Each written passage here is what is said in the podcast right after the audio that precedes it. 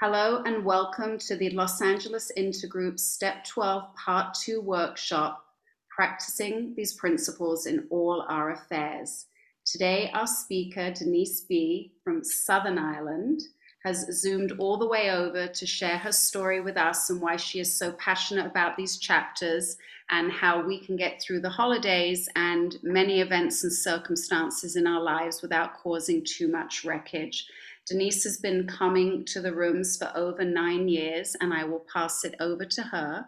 And off you go, Denise. Thank you, Susan. Hi, everybody. Uh, it's lovely to see you all. And uh, I'm Denise B. Um, gratefully recovered compulsive overeater by the grace of God for today. And just to qualify myself, as Susan said, my abstinent date is the 21st of July 2012. I have a sponsor who has a sponsor, and I sponsor, and that's very, very important. So I'm right in the middle of the beam, as I say. And yeah, and OA, um, by the grace of God, I found these rooms. Uh, I crawled in on my hands and knees in excess of 350 pounds. I am a 100 pounder. I also had severe restriction in my story. So I have run everything in this illness. Um, I was beaten, I was broken, I had nowhere else to go, and OA was the last chance. I came into the rooms, and for the first time, when people said, Welcome to Overeaters Anonymous, welcome home, I absolutely felt that. But it took me a few months. You know, I still wasn't willing to give up the ghost, I'll be honest. Um, it did t- take me a few months. I got a sponsor. And that's when I surrendered. I was willing to go to any lengths. I worked the program through the big book of Alcoholics Anonymous. I got into living in 10, 11, and 12, and thus has been my journey. And as Susan has said, I am very, very passionate about these chapters. So, I, the first thing I want to say today is I do not speak on behalf of OA. This is my own experience. This is my own journey, and this is what I'm going to share with you. I would also encourage any of you, we have two hours today to do this, just so everybody's aware. I do these chapters a full week at a time with a sponsee. So we study them, we go into detail in them. So it's going to be a very top line whistle stop tour today that we're going to do just because of the time limitations. So I would encourage all of you, if you haven't done these chapters, go talk to your sponsor ask about them, do them, get into more detail in them, study them. There's a huge amount uh, in them there, and I'll talk a little bit about that at the end. And you know, it is the second part of step 12. So, step 12 is having had a spiritual awakening as the result of these steps, we try to carry this message to compulsive overeaters and to practice these principles in all our affairs. So we're going to talk a little bit about what that actually means. We're going to work out of the big book um, of AA because they are the chapters. So, chapter seven in the big book of Alcoholics Anonymous is the chapter that pertains to carrying the message. And chapters eight, nine, and 10 are the chapters that work around practicing these principles in all of our affairs. So we're going to go through the chapters, top line. We're going to get into a little bit of assignments. We're going to talk a little bit about it. Hopefully, we'll have some time to share.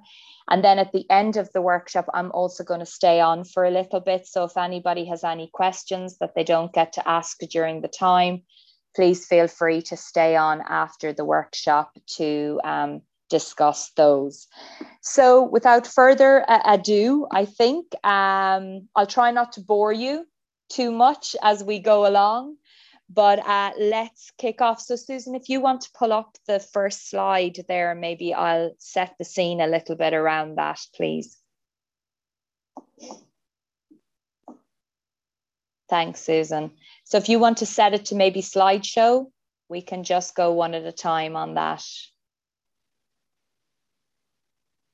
I have to find that button. So if you go down, if you go down to the very bottom, and you see it's like a little square with a television almost on it at the very bottom toolbox.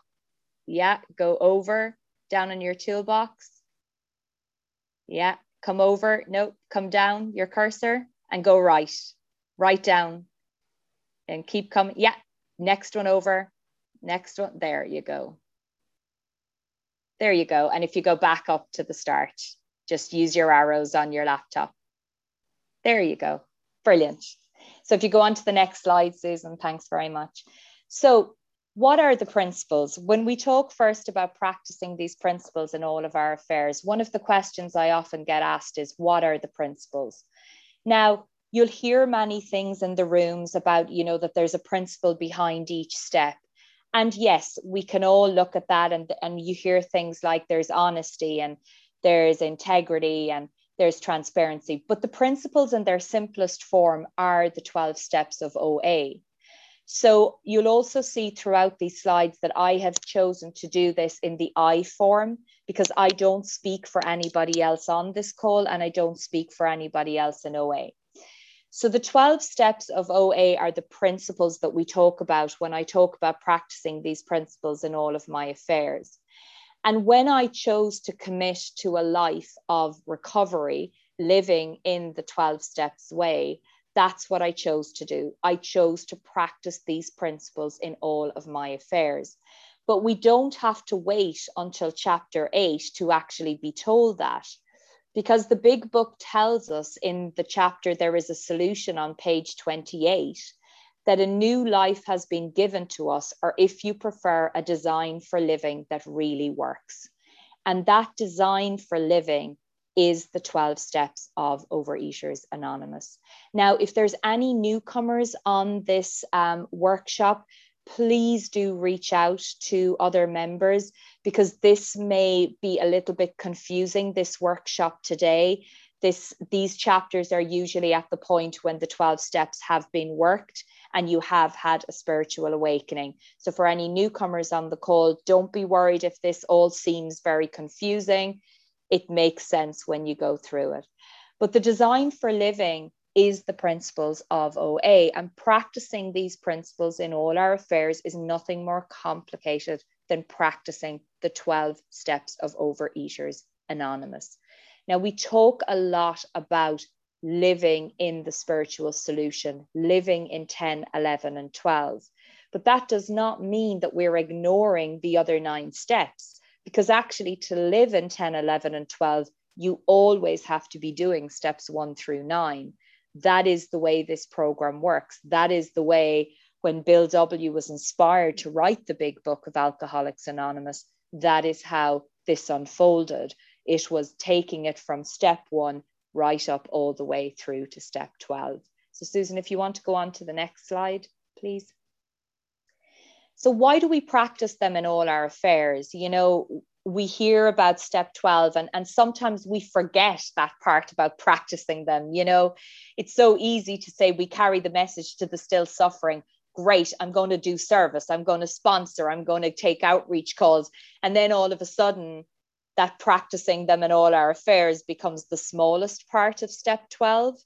But the problem there is for the amount of time many of us spend in our recovery life, most of our life is spent in the real world of engaging with our partners, with our family, with our friends, with our loved ones, at work, etc. So, if we're not bringing recovery into all that we do, well, then very quickly, you know, we're not practicing this way of living. And we've been told that this is a design for living. It is not for me to only use this with my bodies in recovery, only use this with the newcomer, only use this in the rooms, and then go out there and be running on self will in the rest of the world. And believe me, there have been many times I have happily done that.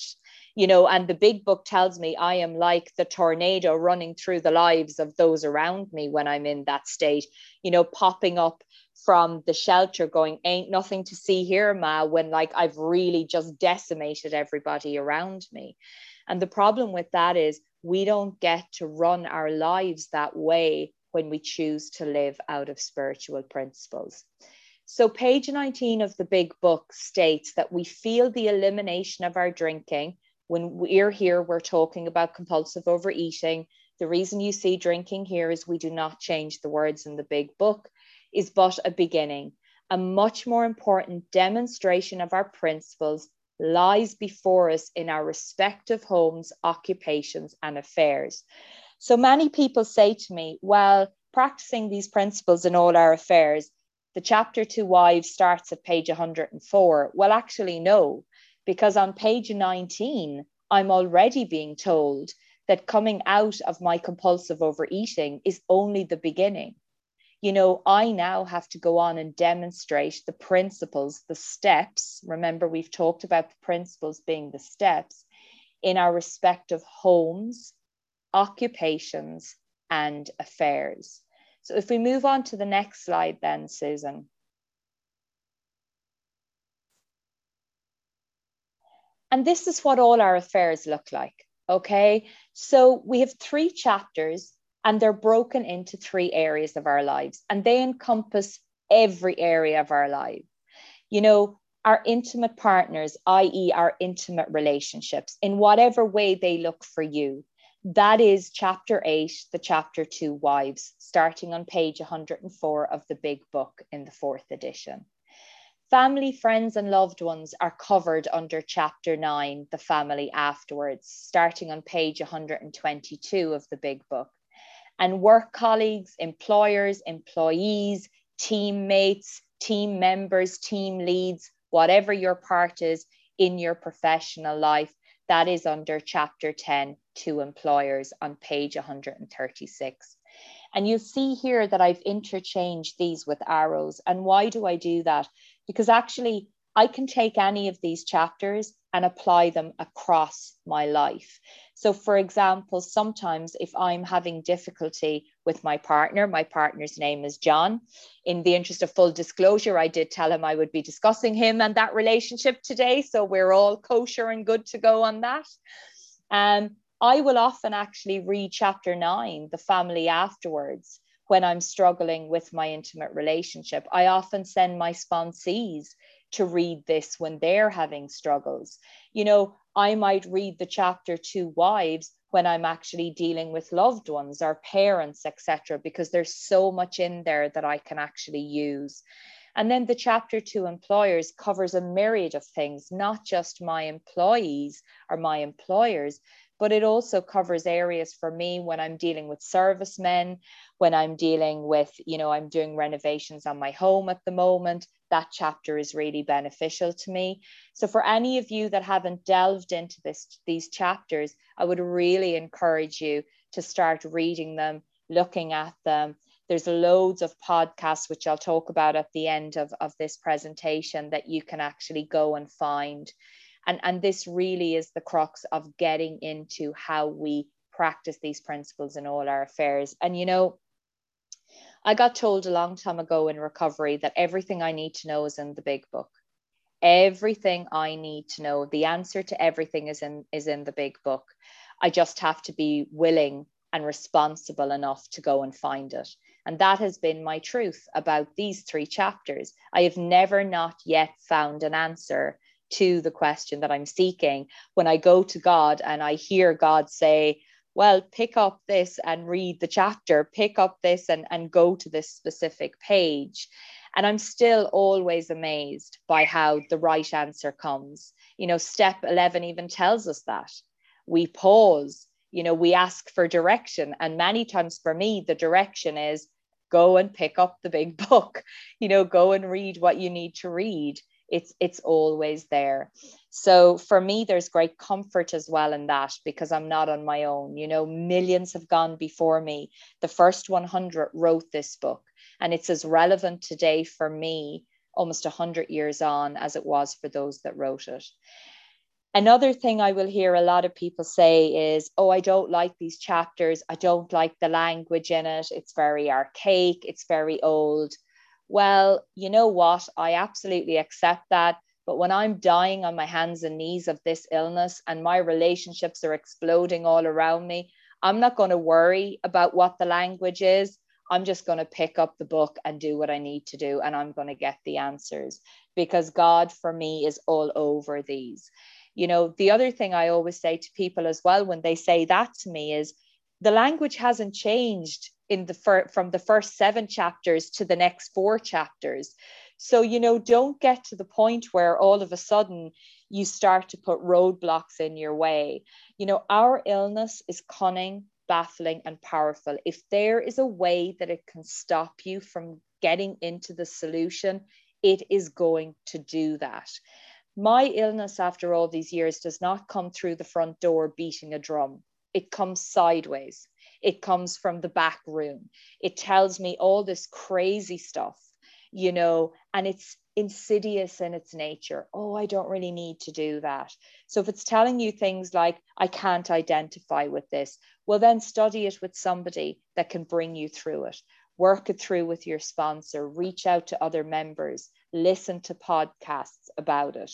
You know, if it's telling you the language is old, be reminded that the language in the first seven chapters got you to where you are today if you use the big book of Alcoholics Anonymous.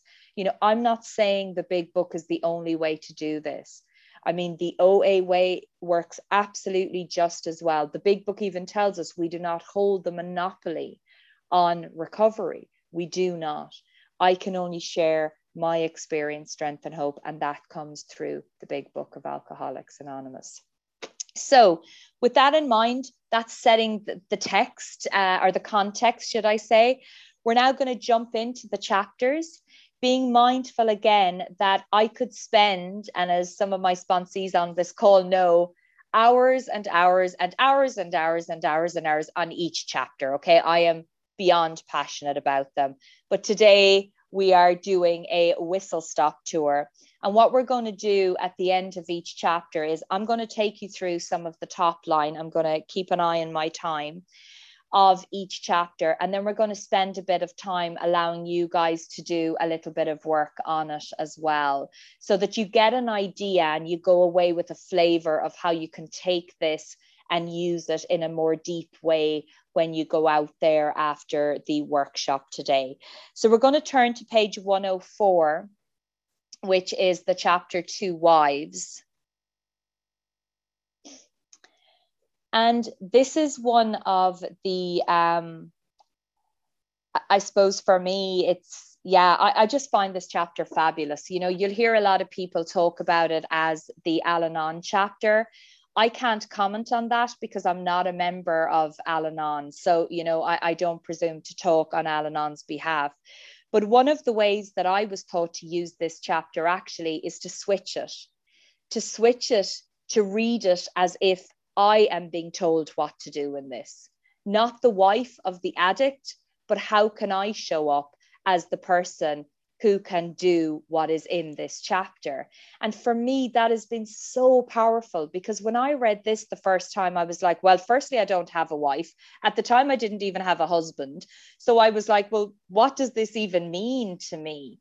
But then um, my sponsor at the time said, read it as if you were the partner. Read it as if you can see how this chapter can tell you how to show up to your spouse how you can show up to be a better partner to you know your intimate loved one. And that then is a great way of seeing oh my goodness there's so much in this chapter that i can actually work with okay? So like i said you know we're going to do a whistle stop but we're going to start on page 104 and it reminds us here if we go to the start of the very second paragraph it says, But for every man who drinks, others are involved. The wife who trembles in fear of the next debauch, the mother and father who see their son wasting away. Among us are wives, relatives, and friends whose problem has been solved, as well as some who have not yet found a happy solution. We want the wives of Alcoholics Anonymous to address the wives of men who drink too much. What they say will apply to nearly everyone bound by ties of blood or affection to an alcoholic. Now, guys, I was so deluded when I came into the rooms. I, re- I knew I'd done harm, but I didn't think I'd done that much harm, you know? And I have an amazing sponsor today who happens to be on, on uh, the call right now. Hi, Denise A. She's there. And she has taught me that I am even still a liar, cheat, and a thief. And what does that mean? I am a thief because I stole a lot from the people in my life when I was eating, when I was in active addiction, and I still can anytime. And what does that mean? Well, I stole the daughter from my parents because I never showed up.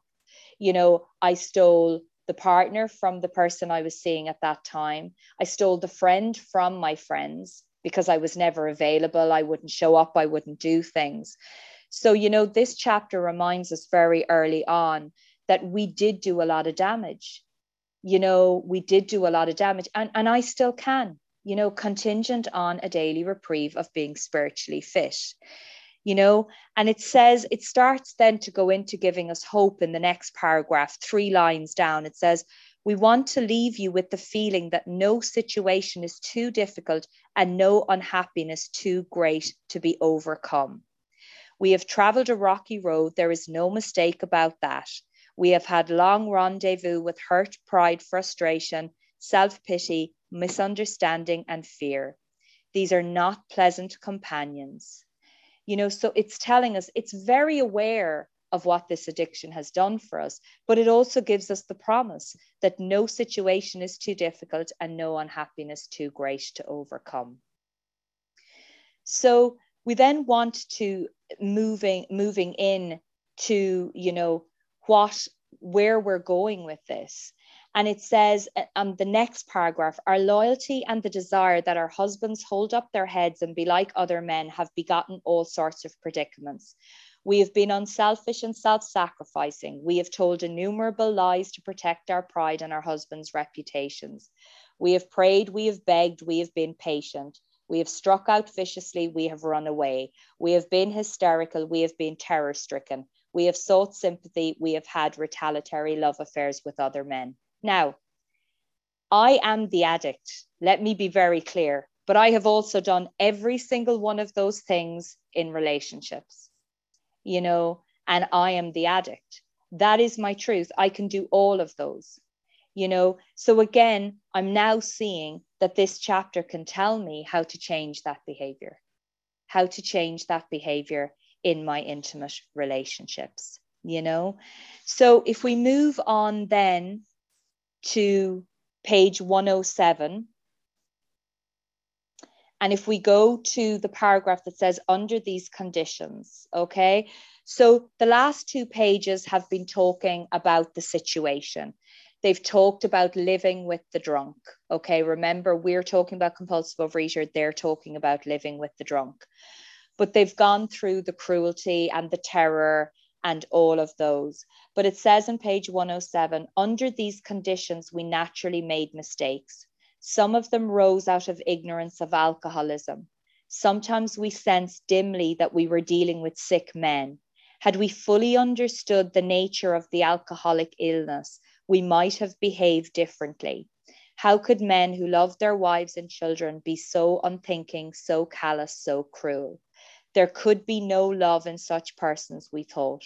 And just as we were being convinced of their heartlessness, they would surprise us with fresh resolves and new attentions. For a while, they would be their old sweet selves, only to dash the new structure of affection to pieces once more. A few lines down, it was so baffling, so heartbreaking. And then a few lines down again, when drinking, they were strangers.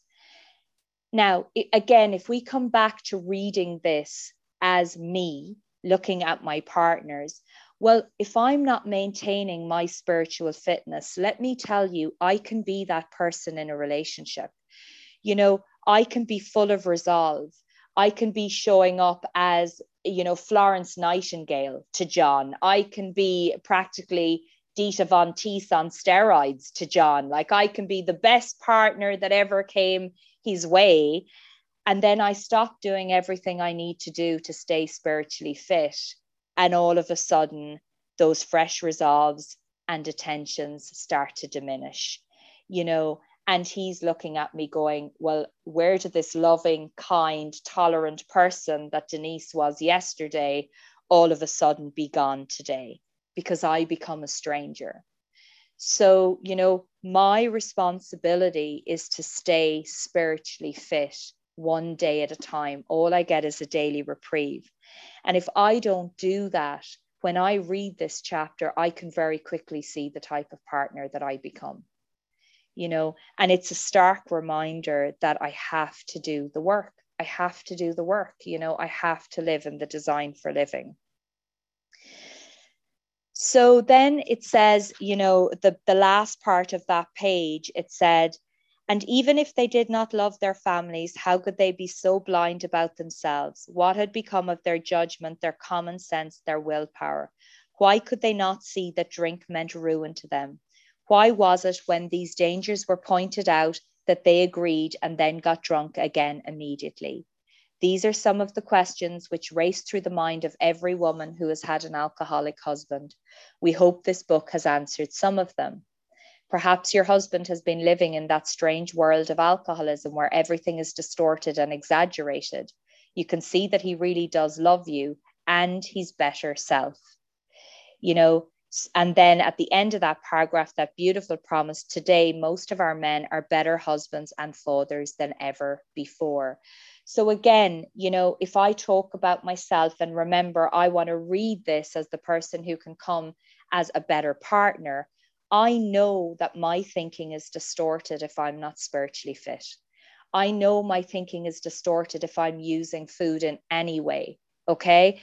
And I'm not able to see that I love anybody. And I'm certainly not able to see that I love my better self. But I do know that I am a better partner.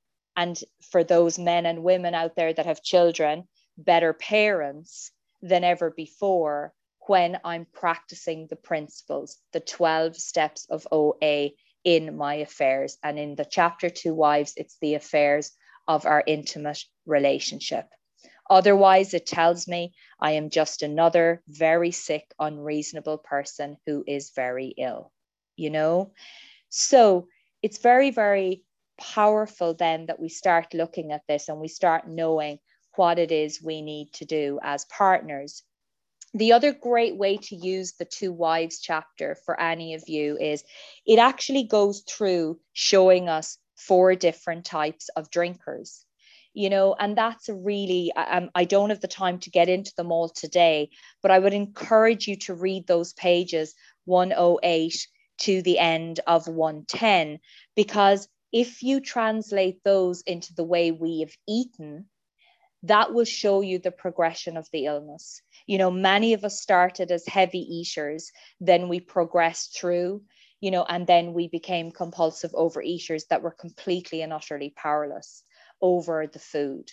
And that's a really great way as well. If any of you are sponsoring, you know, to talk through those four, you can refer back to that when talking to your sponsees.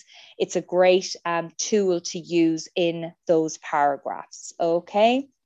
So if we move to the top of page 111, now we're getting into the crux of what it's telling us to do. Okay. The first principle of success is that you should never be angry. Okay. Three lines down, patience and good temper are most necessary. So, again, I'm reading this now as how do I show up as a better partner? Well, I don't know about any of you, but let me tell you, I'm already reading those lines going, Are you kidding me? I'm supposed to never be angry, and patience and good temper are most necessary. That just seems huge for me. But I can't do that of my own accord. That's why I have to have a spiritual awakening. That's why, as my sponsor says to me, God, God, God, God, God, God, God. And if I don't think of God, I have to think of God some more, you know, because I can't do that. But this chapter is starting now to be very clear. It is starting to be very direct with me as to what do I need to do to show up and be a better partner. You know, Next paragraph. Our next thought is that you should never tell him what he must do about his drinking. If he gets the idea that you are a nag or a killjoy, your chance of accomplishing anything useful may be zero. He will use that as an excuse to drink more. He will tell you he is misunderstood. This may lead to lonely evenings for you. He may seek someone else to console him, not always another man. So, let me tell you a bit about how this manifests in my life today. My partner is not an addict, okay? But I am quite willing to give my opinion on what he is doing at times, you know, and I can turn into the nag or the killjoy. And let me tell you, I accomplish nothing because he's it's none of my business. What John does is none of my business. You know, and I'll give you a very specific example. And I'm sure maybe one or two of you might identify is John will come out in a top and a trousers that in my mind does not match in the slightest. Sorry to all the men out there. I'm sure you're really stylish but the colors could be completely off the chart. And of course i'm gone into the you know do i say something? Do i not say something? And contingent on my spiritual fitness i'll either keep my mouth shut or i'll do my usual hmm are you going out in that I mean, straight away, straight away, like I've said it. You know, I mean, I have not kept my mouth shut. I certainly haven't been patient and have a good temper. And he knows immediately what I'm trying to say. You know, another thing my sponsor says is say what you mean and mean what you say. And let me tell you, I'm doing neither in those. I'm doing the passive aggressive. Are you going out in that, darling? Mm, interesting choice is usually the next line that comes out of my mouth, you know? So, again, what is this chapter telling me? It's telling me it's none of my business. You know, you know, do not tell him what he must do about his, here it says drinking, but I could put in anything. You know, his clothes, the way he empties the dishwasher, the way he hangs out the clothes on the line, the way I'm sure for the men in the line, the way she does this or she does that. You know, I don't need to get into it the big book is telling me very clearly. It also says, you know, down at the end of page 111, be sure you are not critical during such a discussion. Attempt instead to put yourself in his place. Let him see that you want to be helpful rather than critical. Now, let me tell you again, this is one of the hardest things for me to do in my intimate relationship. I reckon I came out of the womb criticizing. I reckon if I could have talked when I came out of the womb, I would have been criticizing the way I was born. It is my go to way of living. I criticize, criticize, criticize. And even if I'm not saying it out of my mouth, the look is enough. The look is enough. Even John says to me, You don't have to say anything. You just look in my direction. And I know I'm being criticized with that way, you know. And the big book again is telling me, Remember switching it back. Attempt instead to put yourself in his place. Let him see that you want to be helpful rather than critical. Wow. I mean, how powerful, how powerful, you know? But again, I can't do this on my own. I need God's help here, you know, because criticism for me is one of my major character defects, you know? So, you know, I love this chapter. Like I said, I'm passionate about it. In the middle of page 112, then, you know, it says, and, and again, I'm just going top line. I encourage everybody to read this and study it. It talks through then how that would unfold. And it tells me in the middle of page 112 if this kind of approach does not catch your husband's interest, it may be best to drop the subject. But after a friendly talk, your husband will usually revive the topic himself. This may take patient waiting, but it will be worth it. Meanwhile, you might try to help the wife of another serious drinker. If you act upon these principles, your husband may stop or moderate. Now, how can I apply that? First and foremost, if I am nagging or being a killjoy, just drop the subject, Denise. You know, like they don't want to hear me come back every five minutes wanting to go deep and meaningful and talk more about it and thrash it out and maybe we'll get a different res- result this may take patient waiting, but it will be worth it. But of course, what's the biggest problem? Patience for me is a challenge. I am the most impatient person. Oh my goodness, character defect dropping out all over the place. I mean, honestly, guys, I am praying to God so hard for patience when I'm sitting there wanting to say something, you know. Um, and, and I love as well that it says, and again, we're talking here about you know, talking to the husband who's drinking, but I am applying this to my own life. That's how I am using this chapter, you know. And again, it is telling me to be patient and drop the subject. Drop the subject, you know. If we then move on to the top of page 113, and it says, the first full paragraph if he is enthusiastic, your cooperation will mean a great deal. If he is lukewarm or thinks he is not an alcoholic, we suggest you leave him alone. Avoid urging him to follow our program. The seed has been planted in his mind. He knows that thousands of men, much like of himself, have recovered. But don't remind him of this after he has been drinking, for he may be angry. Sooner or later, you are likely to find him reading the book once more. Wait until repeated stumbling convincing, convinces him he must act, for the more you hurry him, the longer his recovery may be delayed. Now, again, great advice if you're dealing with a partner who's in, in um, active addiction. But for me, this is great advice when I'm dealing with my partner, full stop. You know, if I want him to do something because I want him to do it, no, I've got to stop. He's an adult. And let me tell you, he's well capable of telling me he's an adult when he told me one day, Denise, I've been dressing myself for as long as I can remember. I don't think I need you to be dressing me right now. You know, he is well capable of doing what he needs to do, you know, so back off. You know, that's what I've got to do back off. But I don't want to because I want him to follow my script. You know, I want him to follow my script. I have a script written for John and I want John to follow it. And if he's not following it, I'm not feeling so good about it you know? So this chapter is telling me exactly how i can engage with him. So if we go then you know to the top of page 114 it starts to tell us you know how we can help if you are dealing with a partner who is an addict. And again there are many of us in recovery who also are with people who are in active addiction. And this chapter will help you immensely in that as well. You know, I can't come at it from that angle because my partner isn't. You know, I would encourage you, if that's your truth, seek out members who do have that experience.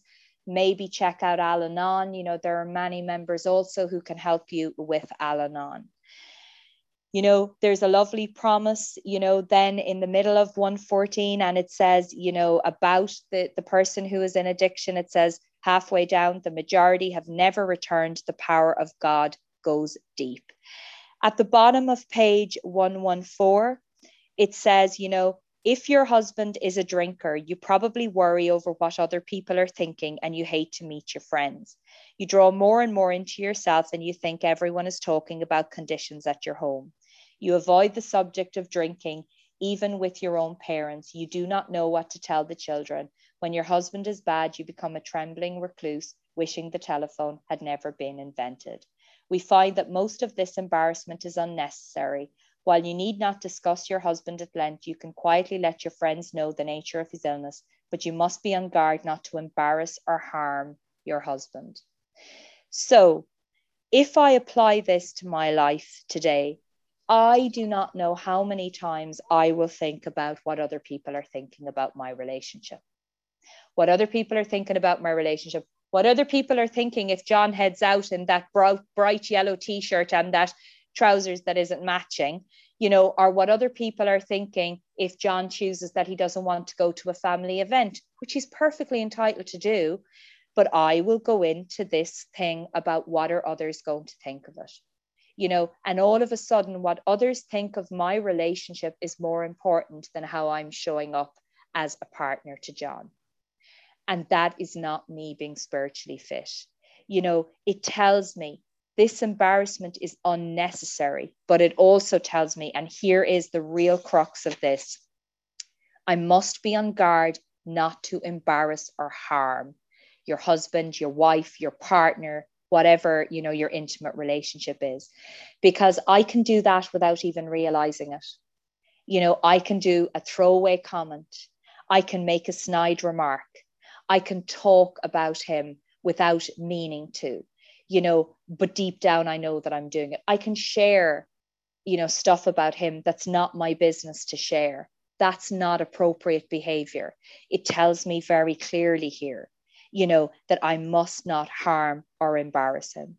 And that's been very powerful to me because, you know, I was somebody, especially in active addiction, who thought nothing about oversharing about my life, but not just about my life, about everybody else's, you know, life as well. So thought nothing about oversharing what was going on in my intimate relationships. No, that's not appropriate. I'm not the only one in that relationship. And it's important to respect the fact that I do not overshare what is going on for John. Now, I do make the caveat that I do share with my sponsor what is going on, and I share rigorously, honestly, and openly. And John knows that. So he's very aware that I share openly about that. You know? And then it says down at the bottom of page 115 your desire to protect him should not cause you to lie to people when they have a right to know where he is and what he is doing. Discuss this with him and when he is sober and in good spirits. Ask him what you should do if he places you in such a position again, but be careful not to be resentful about the last time he did so. And I'll give you a very real example of that. I come from a large family. Um, my partner is not from Ireland, so his family aren't here. And we have a lot of potentially family occasions. And he doesn't want to go to all of them to be very fair and honest with it, I wouldn't want to go to all of them either, you know, but he doesn't want to go to all of them, and that's okay. But in the past, I would have made excuses for that, you know, because I would have had a sense of embarrassment. I don't do that today. I don't lie on his behalf. If he doesn't want to come, we speak about it, and I very clearly say, actually, he didn't feel like coming. And it's no drama. The drama's in my head, not in the reality of what's going on, you know. So we then know in the middle of page 116, it says, We have elsewhere remark- remarked how much better life is when lived on the spiritual plane. If God can solve the age old riddle of alcoholism, he can solve your problems too.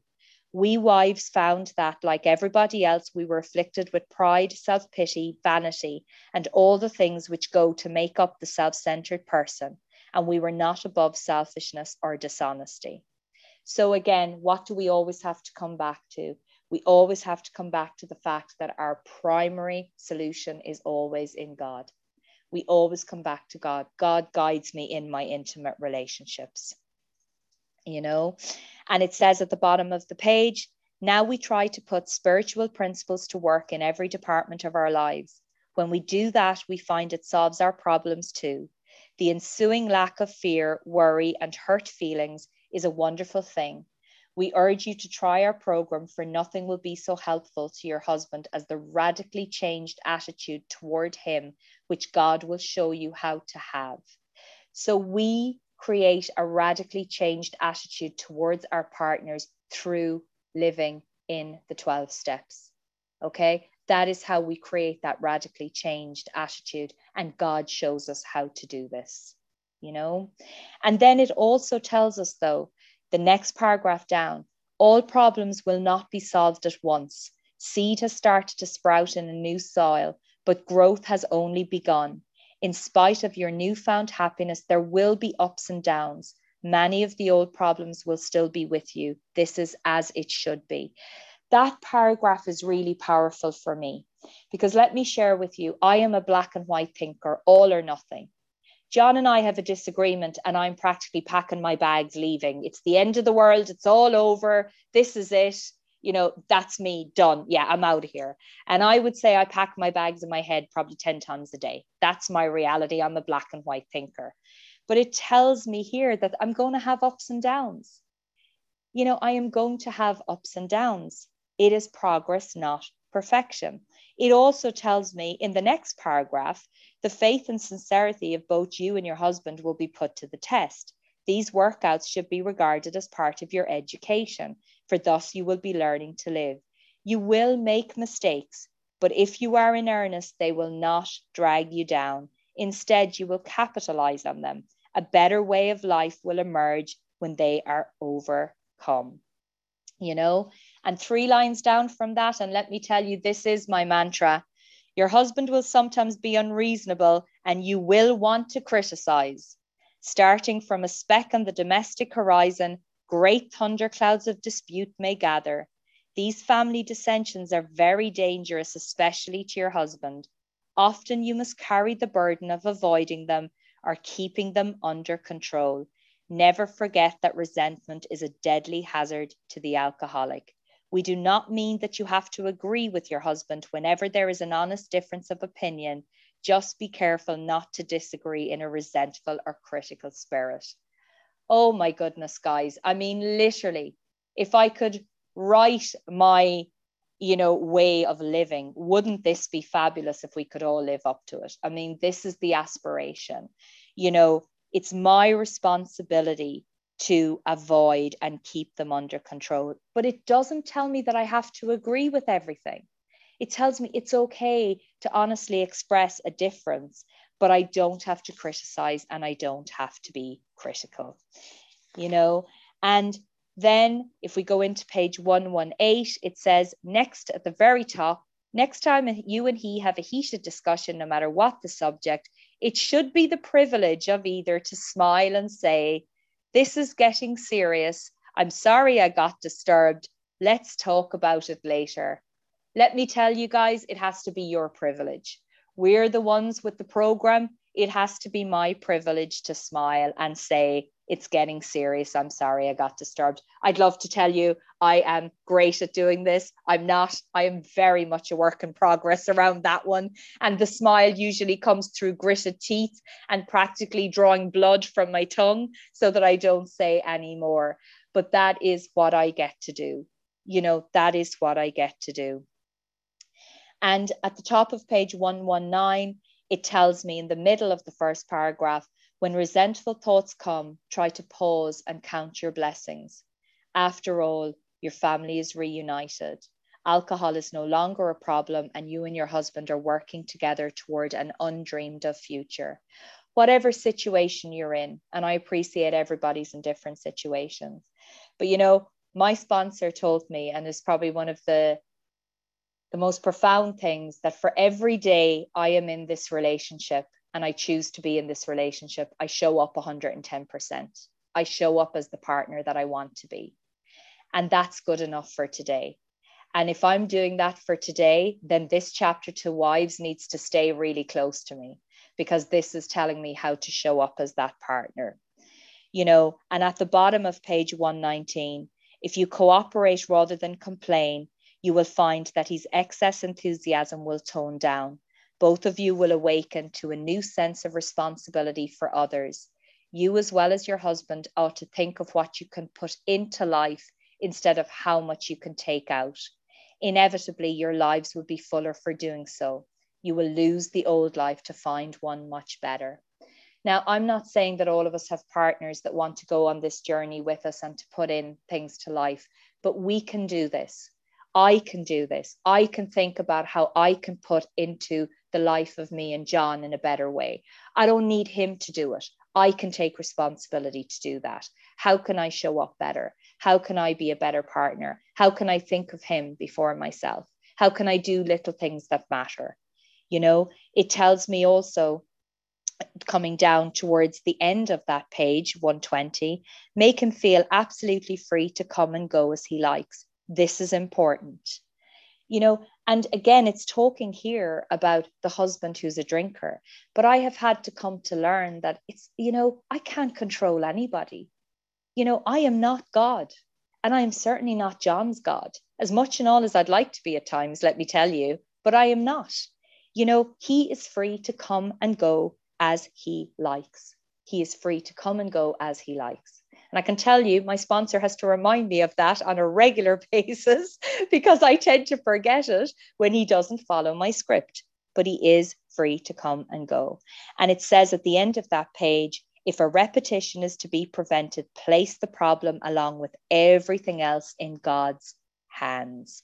You know, this is about placing your intimate relationship along with everything else in God's hands. That's how we practice this affair you know, and it says at the top of page 121, you know, for ourselves, for we ourselves don't always care for people who lecture us. So don't lecture. But what we have related is based upon experience, some of it painful. So, this is the people who wrote this chapter telling us we had to learn these things the hard way. That is why we are anxious that you understand and that you avoid these unnecessary difficulties. So, to you out there who may soon be with us, we say, good luck and God bless you. So, oh my goodness, you know, that chapter, To Wives, how much does it tell us about being a partner in a relationship, in an intimate relationship? And for those of you that are single, let me tell you, You know, I was single for a while in recovery, and it does. It's a great way to, you know, get you ready, get you prepared, you know, start to become that person in your life. You know, like I said from the beginning, this all interchanges. Relationships are relationships, you know. So, like I said, it is a whistle stop tour. I would really encourage you to delve much deeper into this chapter. I'm going to um, show you now an exercise that you can do around this, but I am very conscious that we're we're going to be tight on time. So, what I might do, Susan, is just show the exercise, go on to the next chapter, go through the chapters, and then come back to the exercises if we've enough time but I'll explain it to everybody because it's something you can take away and do in your own time.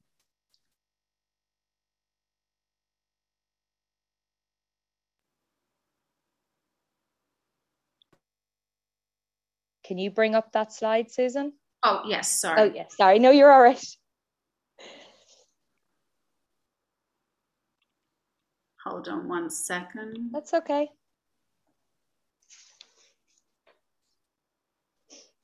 And like I said, as Susan's bringing that up, remember, I'm going to stay on at the end um, if anybody has any questions or anything. So if you go back one, just go back. Yeah.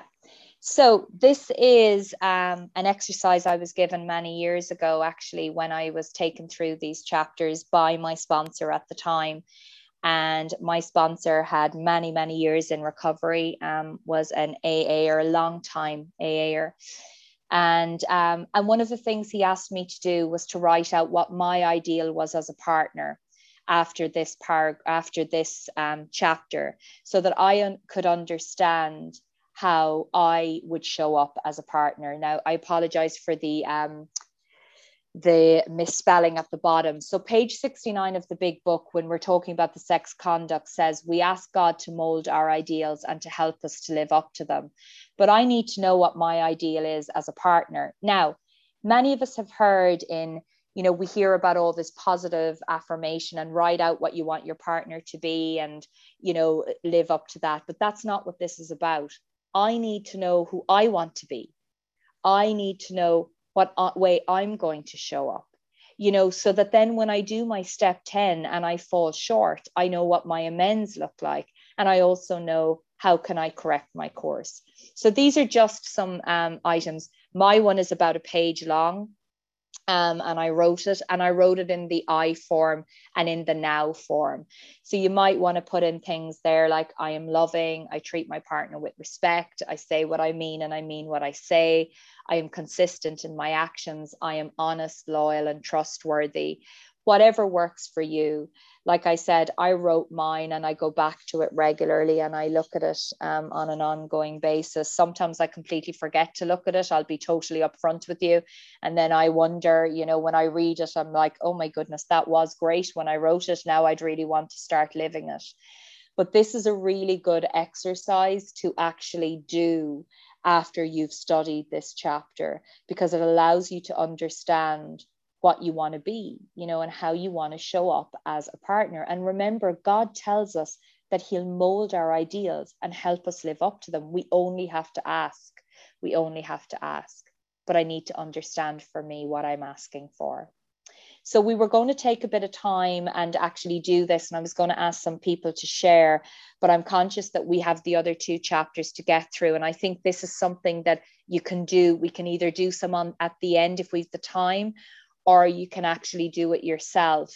I'm just conscious that I want to get through the chapters, Susan. I think if we keep going, maybe that might be the, the preferred way uh, for now. So we're going to move into the chapter, the family afterwards. So you can, un- yeah, great, on page 122. So you can unshare there. Um, we can come back to that afterwards, Susan. Thanks a million. Is everybody with me so far? Can I get a show of thumbs, hands? Nobody has fallen apart, or yeah, we're all doing well. Great, great. Um, okay, so the family afterwards, page 122. And this is to do with family, friends, loved ones, blended families, all types of families, whatever type of relationship you have. The family afterward chapter, you know, tells us how to practice the principles. And again, if we go back to the principles, what are the principles? They are the spiritual principles. they are the steps. The 12 steps of Overeaters Anonymous. Okay, so chapter nine, the family afterwards. Fantastic chapter to tell us how to live in our families, in our lives, with our friends, with our loved ones. So we're going to start at the top of page um, 122, and it sets the scene. It says, Our women folk have suggested certain attitudes a wife may take with the husband who is recovering. Perhaps they created the impression that he is to be wrapped in cotton wool and placed on a pedestal. Successful readjustment means the opposite. All members of excuse me, of the family should meet upon the common ground of tolerance, understanding, and love. This involves a process of deflation.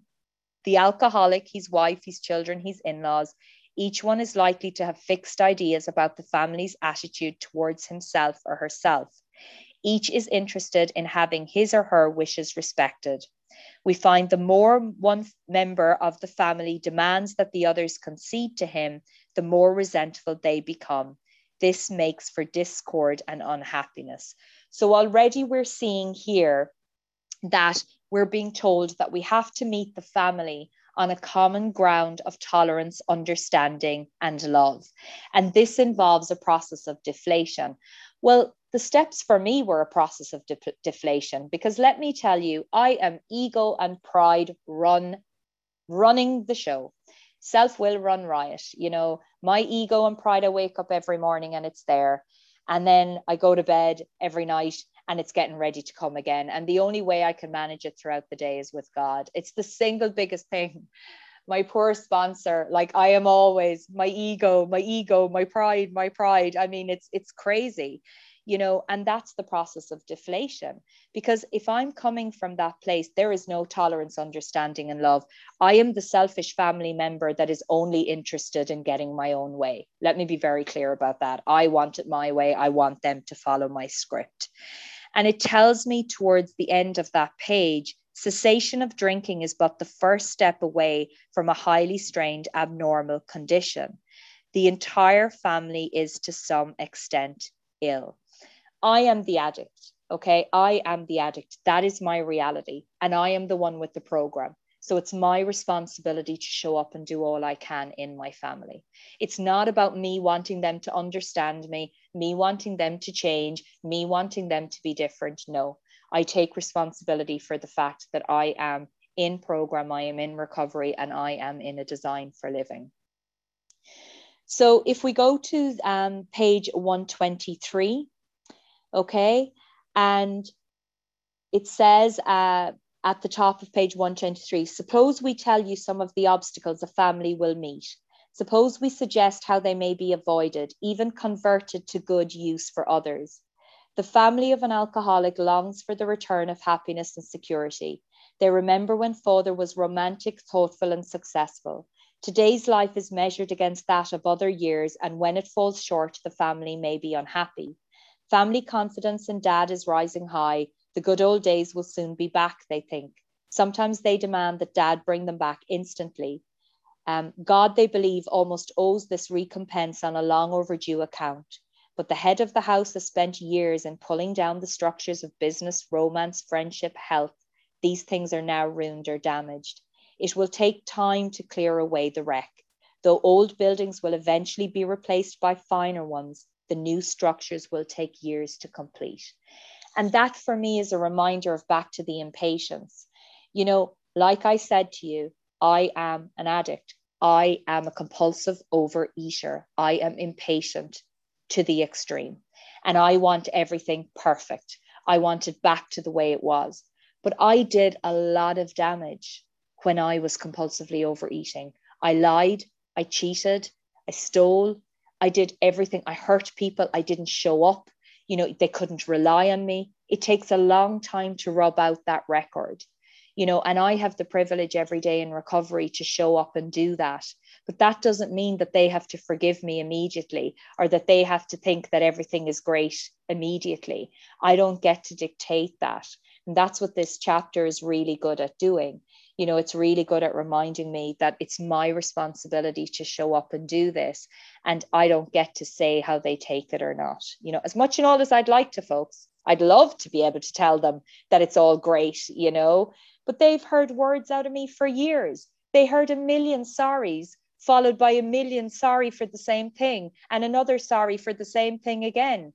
I don't get to do that, you know, and in fact, for me, I don't really tend to use sorry. You know, my sponsor has taught me that if I do something wrong today, I say, I was wrong. I take full responsibility for being wrong. Now, what do I need to do to fix this? And that's what a real amend looks like, you know, because the sorries very quickly, guys, turned into empty words for me, you know.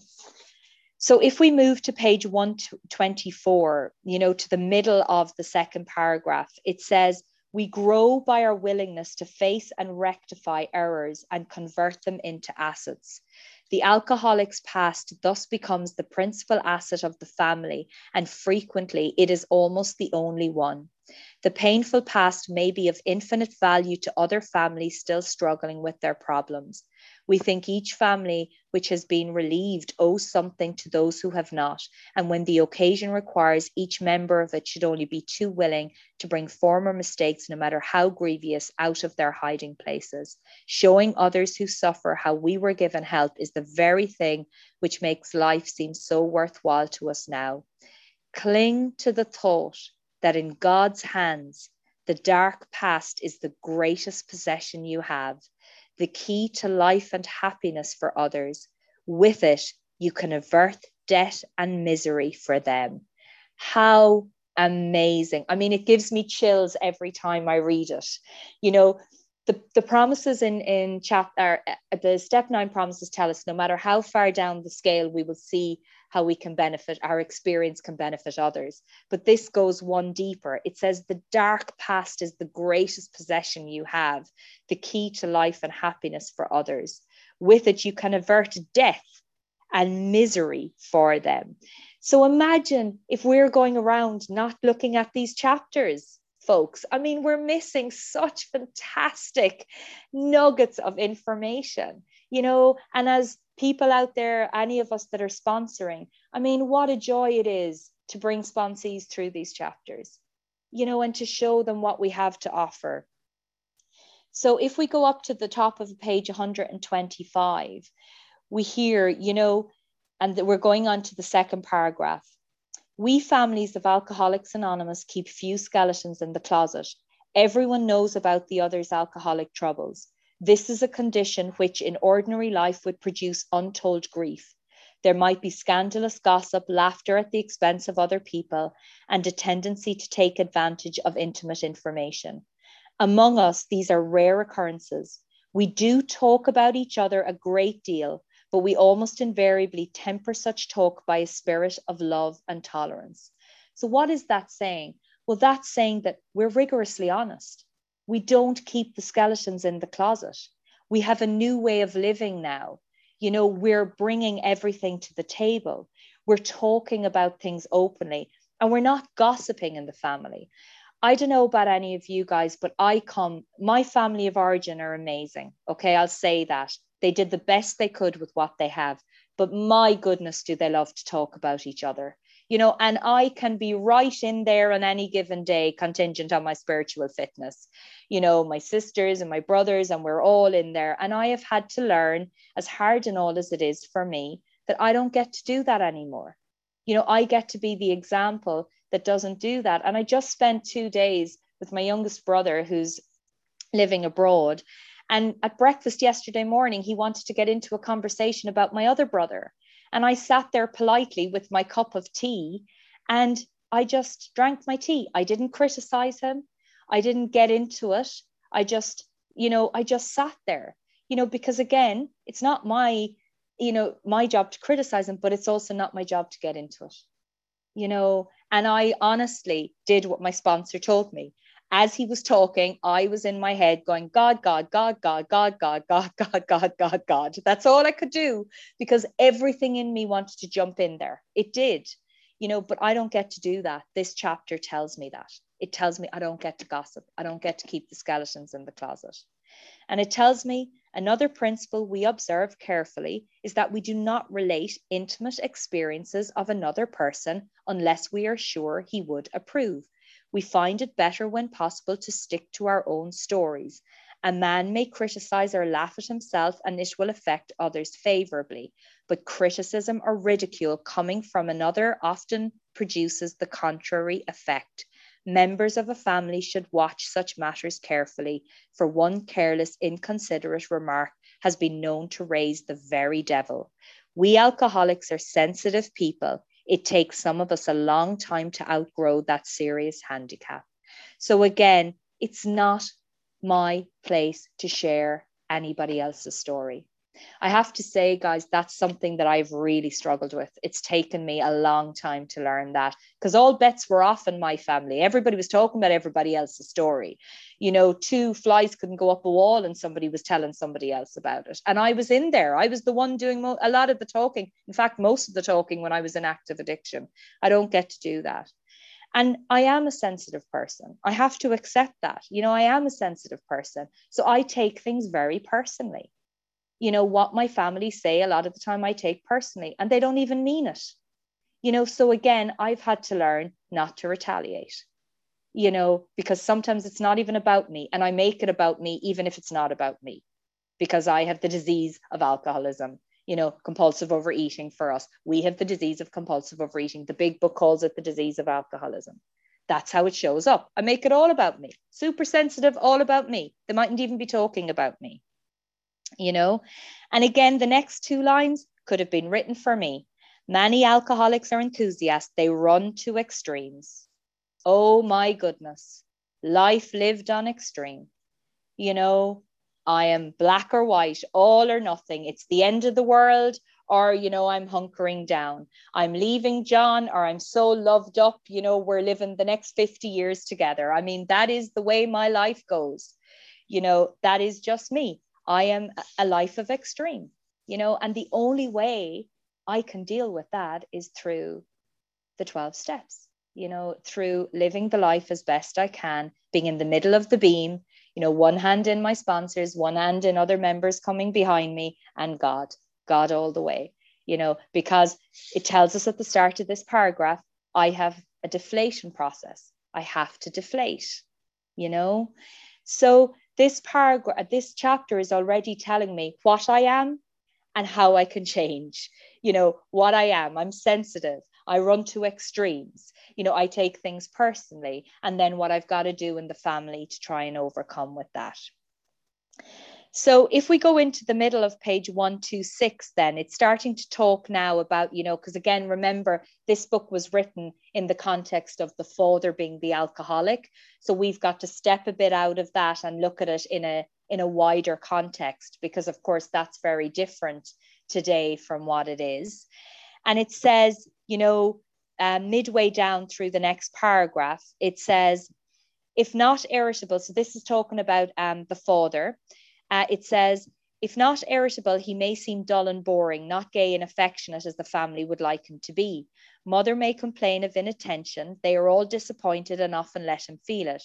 Beginning with such complaints, a barrier arises. He is straining every nerve to make up for lost time. He is striving to recover fortune and reputation and feels he is doing very well.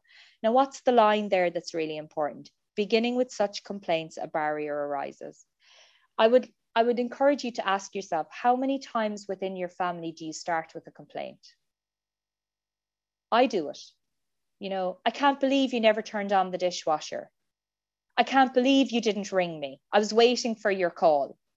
You know, no such thing as, oh, is everything okay? Or hello, how are you? You know, straight in with the complaint. We don't get anywhere from there. We are back in criticizing you know and and that's something we have to remember. You know it tells us down at the very last line in page 126 it is of little use to argue and only makes the impasse worse. The family must realize that dad because we're talking about the drinker here though marvelously improved is still convalescing They should be thankful he is sober and able to be of this world once more. Let them praise his progress. Let them remember that his drinking wrought all kinds of damage that may take long to repair. If they sense these things, they will not take so seriously his periods of crankiness, depression, or apathy, which will disappear when there is tolerance, love, and spiritual understanding. Now, I can apply that to any member of my family, any friend, any loved one, whether they're an addict or not. You know, it's of little use to argue. It only makes the impasse worse. Praise the progress. You know why do i always have to look for the things they're not doing instead of all the amazing things they are doing? You know and why do i have to take everything so seriously? You know can i come to the table with tolerance love and spiritual understanding? Can i just do that? You know and again let me be very clear I know there are probably people on this call, on this uh, workshop today that may be dealing with active addicts at the moment. If you are, please talk to people, go to Al Anon, reach out to members. You know, that is not my story. I can't share that story, but there are so many people that can help you, you know, because these chapters also deal directly with that. But there are such great resources out there if you are struggling with an active addict, an alcoholic, a compulsive overeater, anybody in addiction at the moment. Okay. So if we then move down uh, towards the last paragraph, and it says, actually, let me just uh, come to something in the middle paragraph, actually, that I just want to draw your attention to. And it says, you know, although financial recovery is on the way for many of us, we found we could not place money first. For us, material well being always followed spiritual progress, it never preceded it that is really bitter for many of us to swallow because many of us got ourselves into serious trouble when we were in active addiction. You know, I spent a huge amount of money in my addiction, and I have had to learn that actually, you know, material well being comes after spiritual progress, very rarely before. So I just wanted to draw attention to that, you know, and then down at the very last paragraph, as each member of a resentful family begins to see his shortcomings and admits them to the others, he lays a basis for helpful discussion. These family talks will be constructive if they can be carried on without heated argument, self pity, self justification, or resentful criticism. So, what are we saying there? You know, we've got to look at ourselves. You know, I can be great at looking at everybody else in order to avoid looking at myself. I can be, honestly, I could make a career out of it. I could make a career out of it, you know. But it tells me here that I've got to come and look at myself, you know, as I begin to see my shortcomings and admits them to others. And then I have to have a constructive conversation without heated argument, self pity, self justification, or resentful criticism. Oh my goodness, guys, self justification. Let me tell you, I could justify anything, absolutely anything, not alone to myself, but to everybody else. You know, I can justify it and it gets me nowhere. And again, the family afterwards chapter is telling me, you know, that's going to get me. You know, there'll be no, it has constructive will come if I don't do that. And the top of page 128, giving rather than getting will become the guiding principle. I mean, we hear about it all through the big book. You know, how could you not love these chapters, people? I'm an advocate. Come on. You know, we've got to start reading them. You know, we hear about the fact that they're the lost or the forgotten chapters. Well, I'm reviving them, okay? They're not going to be lost or forgotten anymore. So giving rather than getting will become the guiding principle. I mean, it just it just opens your heart. You know, because if I can remember that, if I can give rather than seek to get, my life is so much richer. But my goodness, how quickly I can forget that. How quickly I can forget that. Because many of the times I'm even giving to get. You know, like it's very rare I'm able to give without expecting anything in return. You know, and, and it's important. So again, here we're being told the principles what uh, you know and how we can come to the table in terms of the family afterwards so it then moves down through page 128 where it's talking about, you know, how the person who was the uh, the drinker in this case the father can swing into becoming super religious and how we deal with that. Now you know we do have to find balance with god and it tells us that you know um, it says you know down at the bottom of page 128 he is not so unbalanced as they might think many of us have experienced dad's elation we have indulged in spiritual intoxication like a gaunt prospector belt drawn in over the last ounce of food, our pick struck gold. Joy at our release from a lifetime of frustration knew no bounds. Father feels that he has struck something better than gold. For a time, he may try to hug the new treasure to himself. He may not see at once that he has barely scratched a limitless lode, which will pay dividends only if he mines it for the rest of his life and insists on giving it away the entire product. So we have to give away that which we have received. That is our reality as a, a compulsive overeater. If I don't give away what I have been freely given, then I will not get to keep it. Okay, I will not get to keep it. And I do need to find balance, you know, in in the family around God. When I got into recovery first and I had my the first of many spiritual awakenings, honestly, like I was trying to convert people. I really was. I mean, short of, you know, bring, I was preaching. I was preaching. And the big book tells me nobody wants to be preached at. It told me in To Wives, but I was preaching. You know, that's not reality. You know, I, the traditions tell me, you know, um, it's attraction rather than promotion. I don't need to preach. I just need to keep working on myself. I need to keep living in this design for living. And I need to mine it for the rest of my life and give it away. And it tells me I have to give away the entire product. I don't get to give away a small piece of it. I get to give away the entire product, you know? Um, and and I I love business terms. So like, you know, in business we talk a lot about return on investment. And for me this is where i get my return on investment. If i give it away it returns to me and i get to live in the 12 steps and i get to live a life in recovery one day at a time you know? And then if we come down uh, into uh, the, the bottom of this paragraph it says um, or sorry the bottom of this page during those first days of convalescence, this will do more to ensure his sobriety than anything else. And what are they asking us to do? They're asking us to actually not criticize. You know, the family should again not condemn and criticize. It says, Though some of his manifestations are alarming and disagreeable, we think Dad will be on a firmer foundation than the man who is placing business or professional successes ahead of spiritual development. He will be less likely to drink again, and anything is preferable to that. And what this really is telling me also is it's telling me to be tolerant. You know, there are family members, there are loved ones, there are my friends and they do get on different things and they do get into different passions and different enthusiasms. And i may not necessarily agree with it but i don't have to criticize. You know i just have to be patient. I just have to listen. And then the next paragraph those of us who have spent much time in the world of spiritual make believe have eventually seen the childishness of it this dream world has been replaced by a great sense of purpose, accompanied by a growing consciousness of the power of God in our lives. We have come to believe He would like us to keep our heads in the clouds with Him, but that our feet ought to be firmly planted on earth. That is where our fellow travelers are, and that is where our work must be done. These are the realities for us. We have found nothing incompatible between a powerful spiritual experience and a life of sane and happy usefulness. How amazing.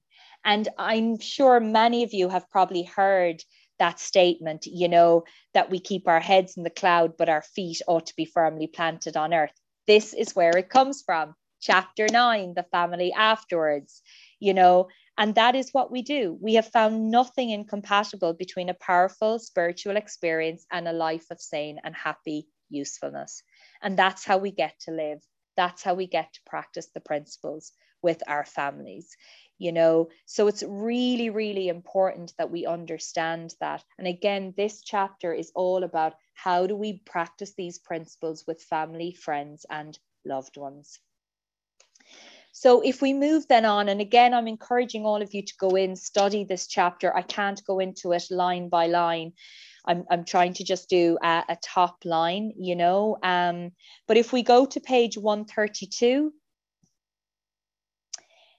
it tells us uh, in the middle of the uh, that page, we'll start with we have been speaking.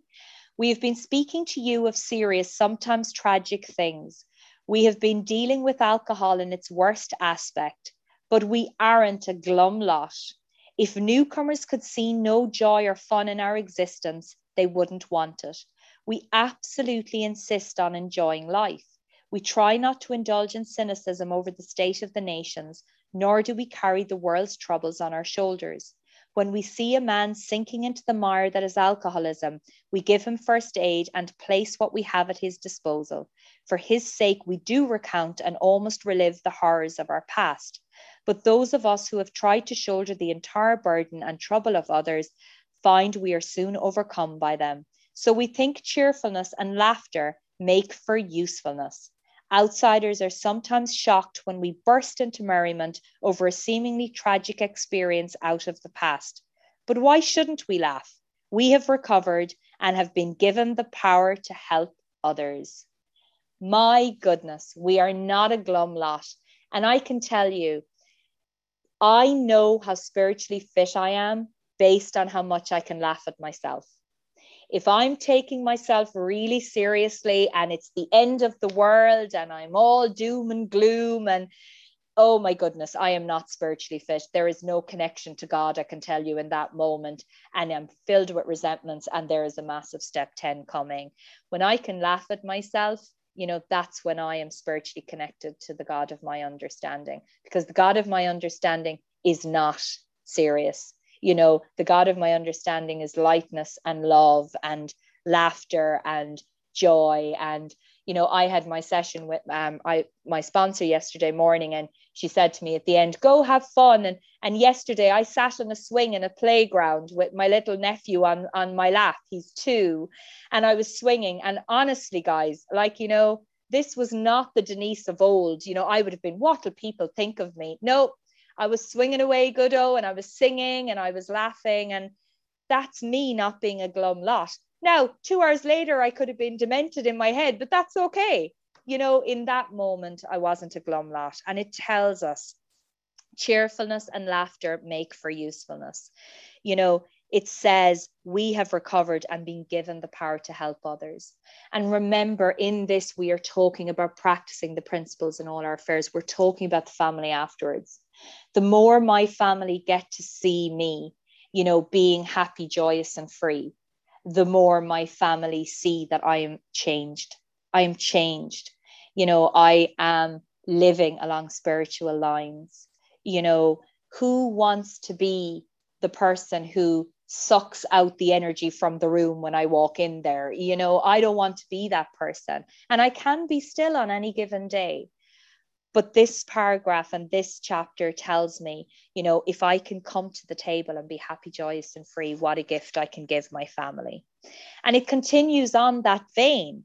It says, you know, down at the end of that, everybody knows that those in bad health and those who seldom play do not laugh much. So let each family play together or separately as much as their circumstances warrant. Oh, I love this next line. We are sure God wants you to be happy, joyous, and free. We cannot subscribe to the belief that this life is a vale of tears, though it once was just that for many of us. But it is clear that we made our own misery. God didn't do it. Avoid then the deliberate manufacture of misery. But if trouble comes, cheerfully capitalize it as an opportunity to demonstrate his omnipotence. My goodness, I mean, how incredible. My problems, I can tell you, were definitely of my own making. I stood on the toes of my fellows and they retaliated. And they can still retaliate because I can still stand on their toes. You know, but this book, this page tells me clearly, you know, now I can show up. I can be happy, joyous, and free. I can do that in my family.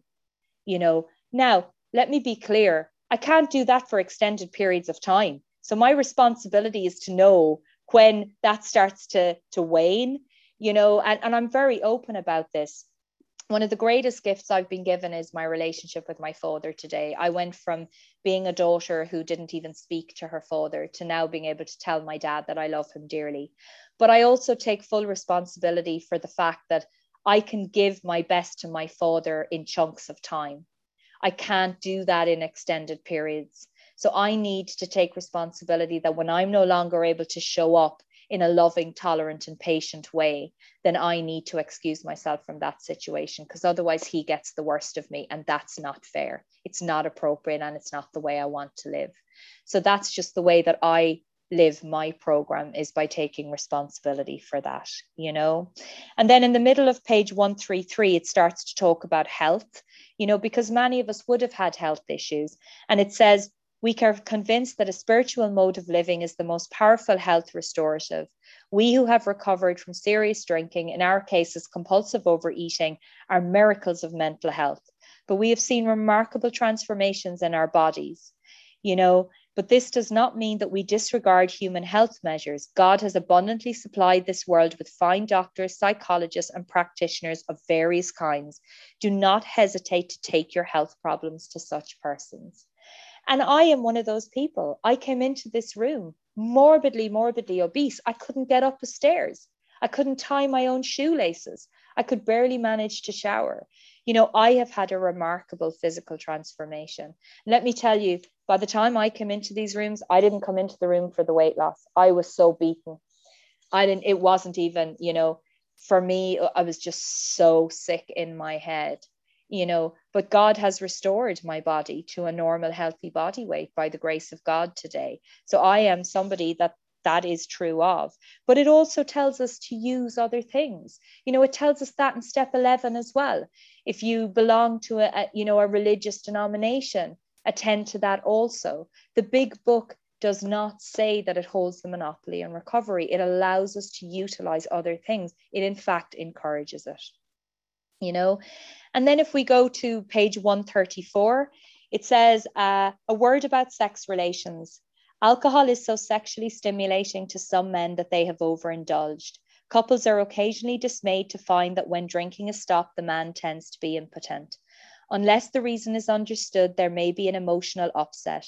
Some of us have had this experience only to enjoy in a few months a finer intimacy than ever. There should be no hesitancy in consulting a doctor or a psychologist if the condition persists. We do not know of many cases where this difficulty has lasted long.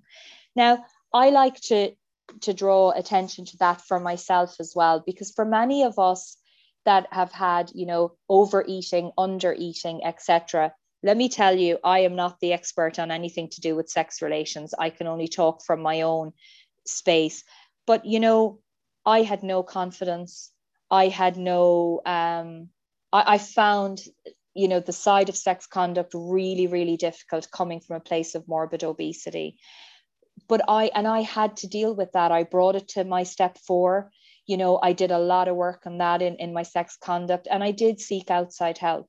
And it has dramatically changed you know, because God has restored it. And God is very much a part of my sex conduct today. There is no place that God isn't you know? So i would encourage anybody that's struggling with that to seek solutions. You know there are solutions there. There was for me. Um, because i do think sometimes we can ignore that you know and it's an important part. We are happy joyous and free. And for me that's part of being happy joyous and free. Let me be very clear about that. So you know um, and then you know i just want to say you know at um, the, the very last part of page 135 you know, it gives us a very uh, interesting example uh, when, you know, the husband was a coffee drinker and the wife started to nag. And it tells us, of course, our friend was wrong, dead wrong. He had to painfully admit that and mend his spiritual fences. You know, though he is now an effective member of Alcoholics Anonymous, he still smokes and drinks coffee, but neither his wife nor anyone else stands in judgment. She sees she was wrong to make a burning issue out of such a matter when his more serious ailments were being rapidly cured. We have three little mottos which are apropos. Here they are. First things first, live and let live, and easy does it.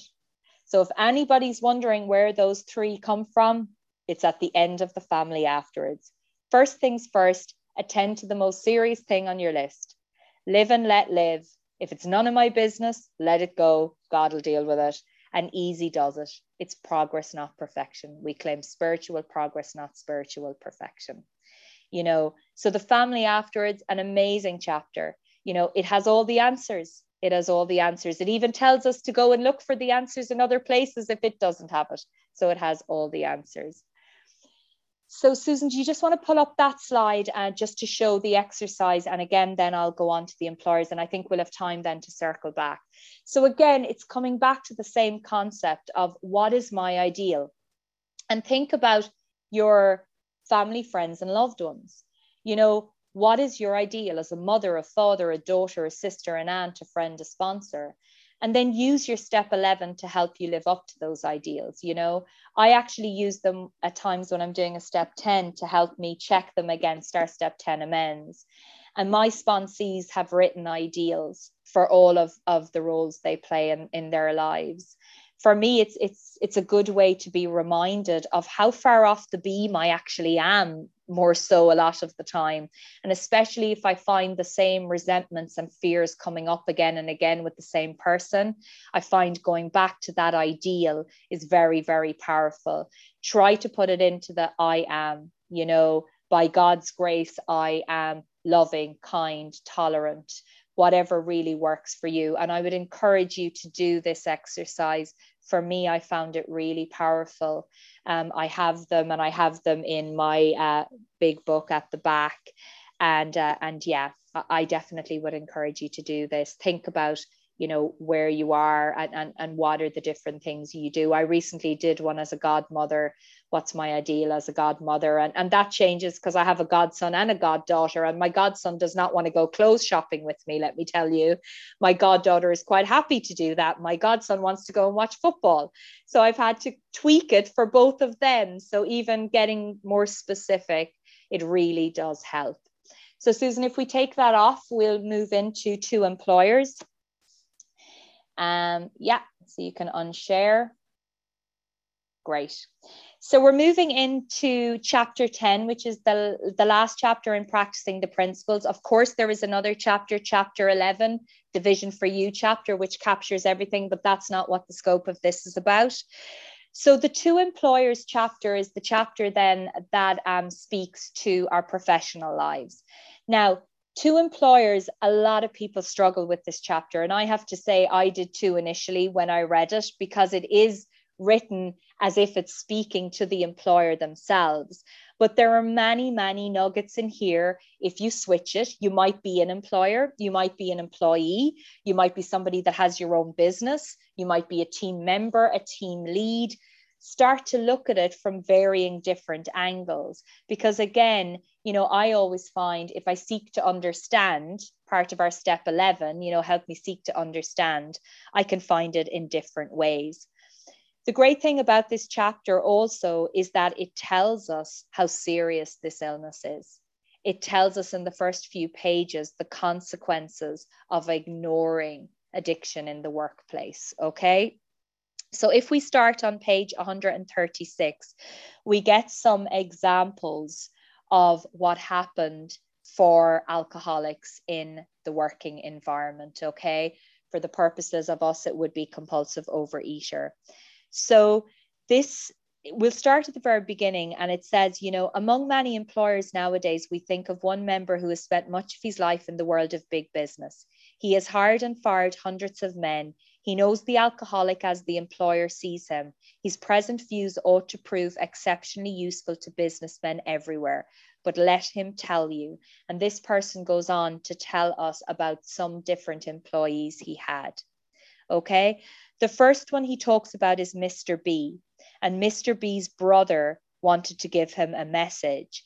And this is down towards the end of page 136. And it says, I just wanted to tell you Paul jumped from a hotel window in Hartford last Saturday. He left us a note saying you were the best boss he ever had and that you were not to blame in any way. The second one he's telling us about is another time as I opened a letter which lay on my desk, a newspaper clipping fell out. It was the obituary of one of the best salesmen I ever had. After two weeks of drinking, he had placed his toe on the trigger of a loaded shotgun.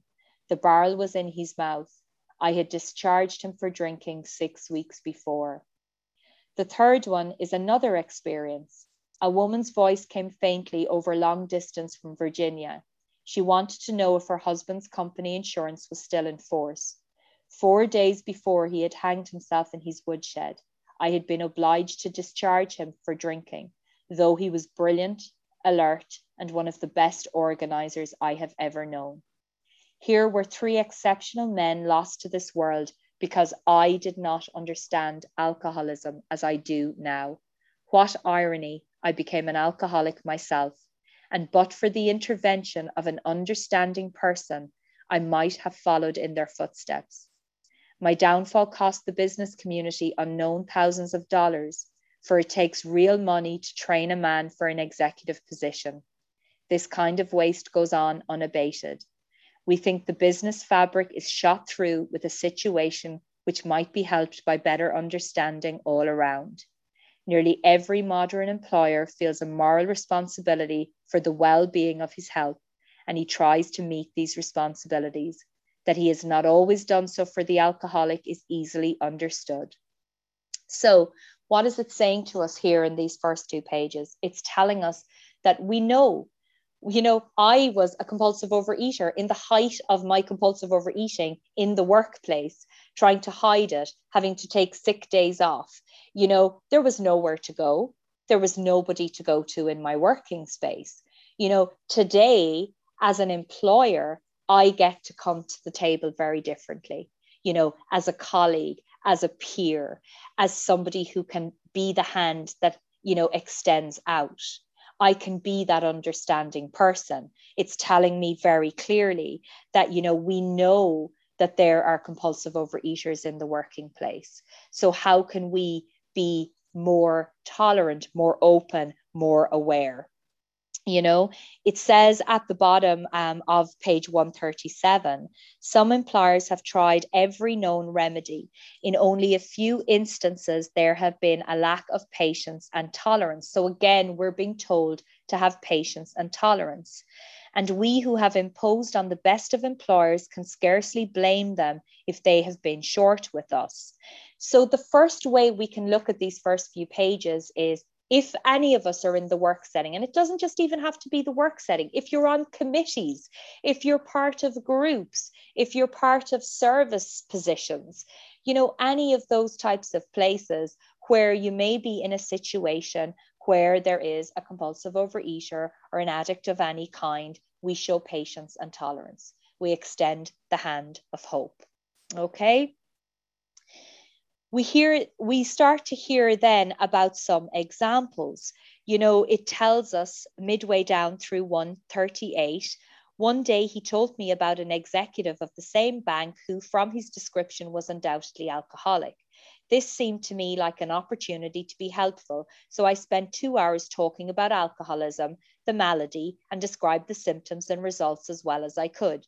His comment was very interesting but i'm sure this man is done drinking he has just returned from a three months leave of absence, has taken a cure, looks fine, and to clinch the matter, the board of directors told him this was his last chance.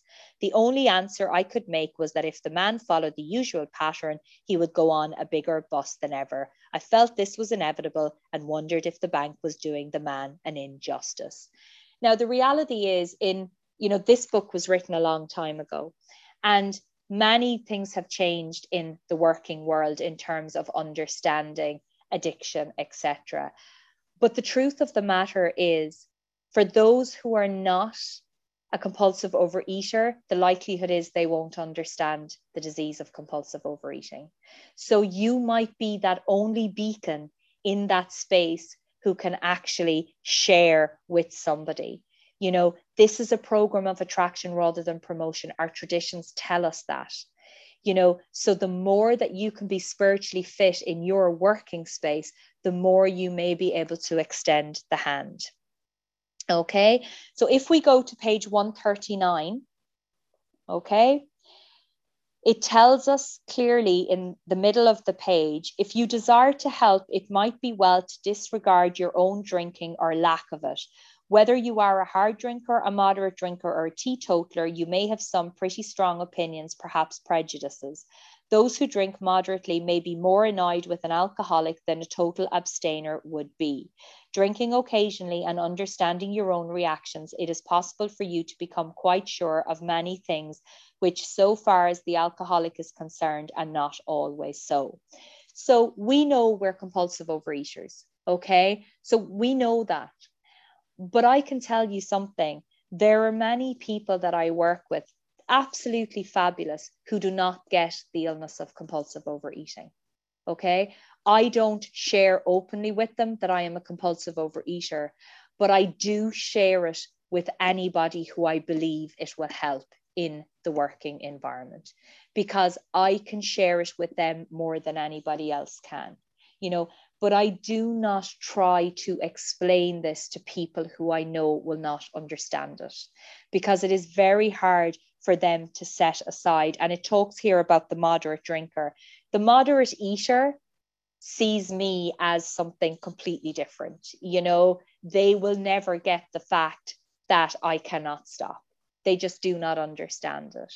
So, again, in the working environment, you know, we have to be clear about where we can help and where it's not appropriate to share. Okay. So if you go to the bottom of page 139, and this is true, can I say, of all of us, okay? A look at the alcoholic in your organization is many times illuminating. Is he not usually brilliant, fast thinking, imaginative, and likable? When sober, does he not work hard and have a knack of getting things done? If he had these qualities and did not drink, would he be worth retaining? Should he have the same consideration as other ailing employees? Is he worth salvaging? If your decision is yes, whether the reason be humanitarian or business or both, then the following suggestions may be helpful. Now, that is true. Remember, I've asked you to read this not only from the point of view of the employer or the employee, but also from your own point of view. So when I look at that, Okay. Is he not usually brilliant, fast thinking, imaginative, and likable? When sober, does he not work hard and have a knack of getting things done? I know that when I am spiritually fit, I am in that category. I am able to show up. I am hardworking. I can get things done. But if I am spiritually unfit, then I am the complete opposite. I am restless, irritable, and discontent. I am looking to get rather than looking to give. I am not showing up as an ideal in any way, shape, or form in terms of who I want to be in business. You know, and that is really important for me to understand. You know, when I switch it and I seek to understand and I look at this chapter as me showing up as an employee, then how am I maintaining spiritual fitness in order to show up? And then the next few lines can you discard the feeling that you are dealing only with habit, with stubbornness, or a weak will? If this presents difficulty, rereading chapters two and three, where the alcoholic sickness is discussed at length, might be worthwhile. You, as a businessman, want to know the necessities before considering the result. If you concede that your employee is ill, can he be forgiven for what he has done in the past? Can his past absurdities be forgotten? Can it be appreciated that he has been a victim of crooked thinking directly caused by the action of alcohol in his brain? Now, that paragraph is not only beneficial for the employer, but actually, I need to apply that in all areas of my life, and particularly when I'm dealing with other compulsive overeaters who may be in the throes of the illness. You know, but in work, can I discard the feeling that I am dealing with only habit, stubbornness, or a weak will? because many times I can see somebody in my working environment who's struggling with an addiction of some kind. It's not for me to say that, but I can see it, you know, and I am in my head and I'm judging and I'm getting frustrated and oh my goodness, no tolerance, no patience, none whatsoever, none whatsoever, you know, but yet I want everybody to be tolerant to me. You know? So again i have to show up and ask am i being tolerant? And then it says further down on page 140 if we go into the middle of the third paragraph No wonder an alcoholic is strangely irrational. Who wouldn't be with such a fevered brain? Normal drinkers are not so affected, nor can they understand the aberrations of an alcoholic. You know, that's so important because that line, normal drinkers are not so affected, nor can they understand the aberrations of the alcoholic. Where am I oversharing at work, expecting people to understand me? Where am I trying to say things, expecting them to see things my way? You know, they can't understand me. I think differently. I behave differently. I have to do things differently. But my goodness, I want them to understand me. I really want them to understand me. And then when they don't, I get hard done by. I get hard done by because they don't understand me. But what have I done? I have tried to share my truth with somebody who doesn't get it. You know, there is a place for that. It's called the rooms of OA. The room, you know, it's called my sponsor it's called another recovered member. It's not throwing it all out over the desk at work, you know, thinking that they owe me a living because I'm feeling slightly resentful, you know, and restless, irritable, and discontent, and nobody understands me, and poor me, and the self pity, you know, and the self justification, and how dare they not rise to my script? I mean, did they not get the memo? Did they not get the memo? You know, so if we move forward then, because I'm conscious we're coming close to the end, so I want to jump through this. If we move into page 141, and it tells us, you know, midway down the second paragraph, if you are sure your man does not want to stop, he may as well be discharged, the sooner the better. You are not doing him a favor by keeping him on. Firing such an individual may prove a blessing to him. It may be just the jolt he needs. So, in work, as in life, we do our best to help people to the best of our ability, but we do not help them if that's, you know, we do not continue to do it if it's not what they want. We have to be upfront and honest about what we can give, you know, because further down that page, there are many men who want to stop, and with them, you can go far, you know. So we don't continue to, and I don't mean to be harsh about it, waste our time on the person who doesn't want it, because there are many people who do want it, and your understanding treatment of their cases will pay dividends. You know, people need to want to be helped. It doesn't matter whether you're dealing with them at work, whether you're dealing with them in life. You know, they need to want it. And if we are spending all our time trying to give it to somebody who doesn't want it, then we are just wasting our time with those that don't. Okay, so if we move into page 142, there's a lovely uh, question at the bottom of the, the first full paragraph, and it says, Will he take every necessary step, submit to anything to get well, to stop drinking forever? And that's the same questions from page 90 of the big book. Now, I don't know about you, but that question, not only in my working environment, serves me in every area of my life. You know, if I'm not doing what I need to do to stay well, am I going to get back on the beam? Am I going to do it?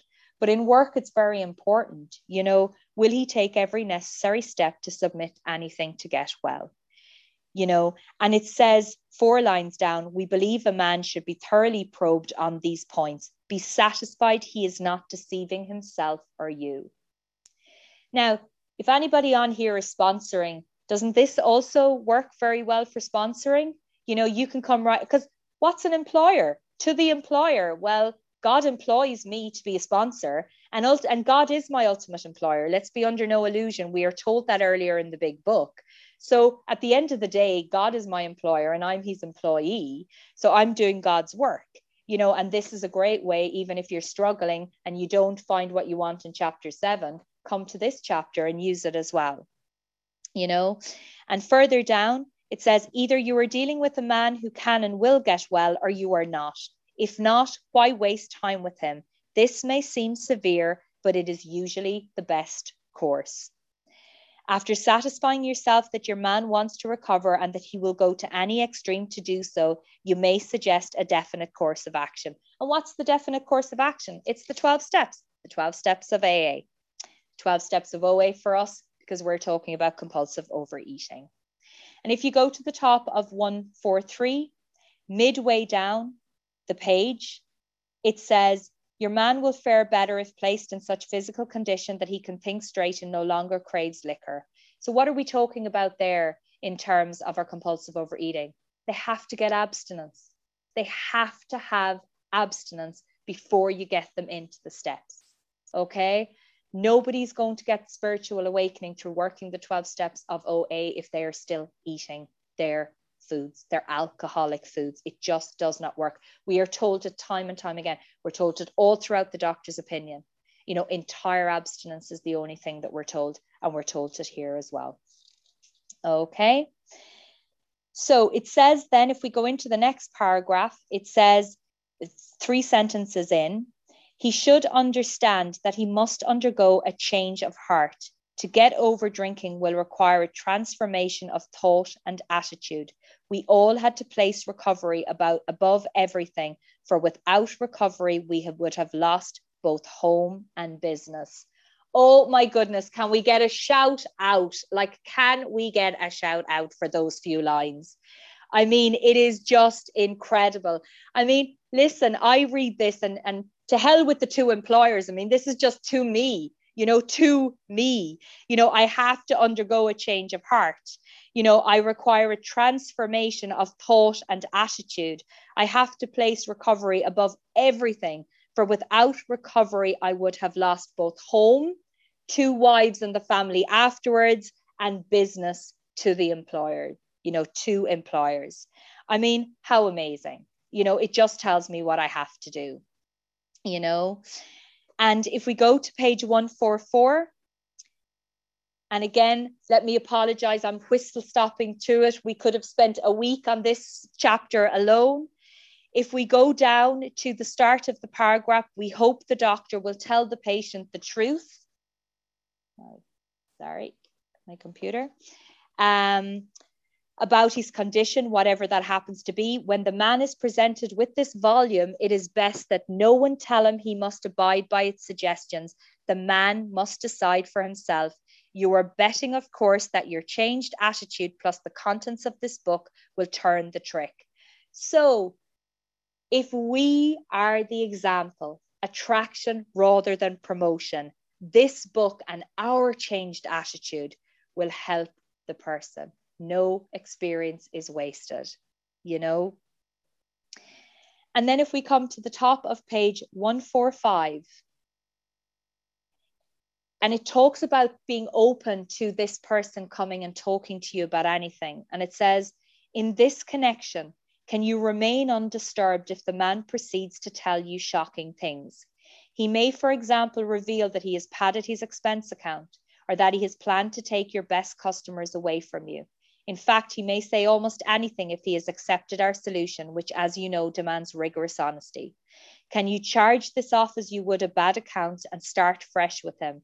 If he owes you money, you may wish to make terms. If he speaks of his home situation, you can undoubtedly make helpful suggestions. Can he talk frankly with you so long as he does not bear business tales or criticize his associates?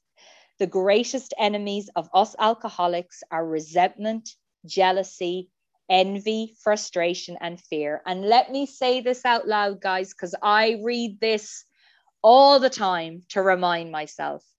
Wherever men or women are gathered together in business, there will be rivalries, and arising out of these, a certain amount of office politics.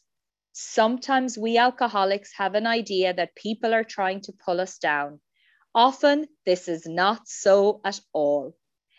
I could not tell you how many times I think it's all about me. They're out to get me. They've said it because of me. I'm in boardrooms and somebody's saying something, and in my head, it's they're saying that now because I said such and such two weeks ago. And obviously, now this is all about me. No, no, no, no, and no. This paragraph tells me that everybody who is in a working environment of any kind, a service environment of any kind, a committee of any kind, be it a charity, be it your local school committee, be it any kind, there will be resentment, jealousy, envy, frustration, and fear. There will be rivalries and politics. But we, remember, we were told in one of the earlier chapters, we are super sensitive. So we are going to think they're out to get us. That is not true. It is just the fact. Okay. Top of page 146, and I'm going to whistle because I'm only three minutes. It tells us the employer cannot play favorites, but he can always defend a man from needless provocation and unfair criticism. Don't play favorites. Always defend somebody from needless provocation and unfair criticism. And coming towards the bottom of that page, an alcoholic who has recovered but holds a relatively unimportant job can talk to a man with a better position. Being on a radically different basis of life, he will never take advantage of the situation. If he is and is still trying to recover, he will tell you about it, even if it means the loss of his job, because the person will always be rigorously honest. Okay. So if we jump right through towards, and I wish I could go into it in more detail, but unfortunately I cannot. Okay. So I will go to the very end of page 149.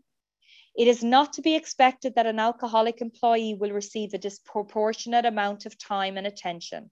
He should not be made a favorite. The right kind of man, the kind who recovers, will not want this sort of thing. He will not impose. Far from it. He will work like the devil and thank you to his dying day. Today I own a little company. There are two alcoholic employees who produce as much as five normal salesmen. But why not? They have a new attitude and they have been saved from a living death. I have enjoyed every moment spent in getting them straightened out. We bring a new attitude to our working environment. We have been saved from a death from compulsive overeating, and we get to carry this message of hope in all areas of our life.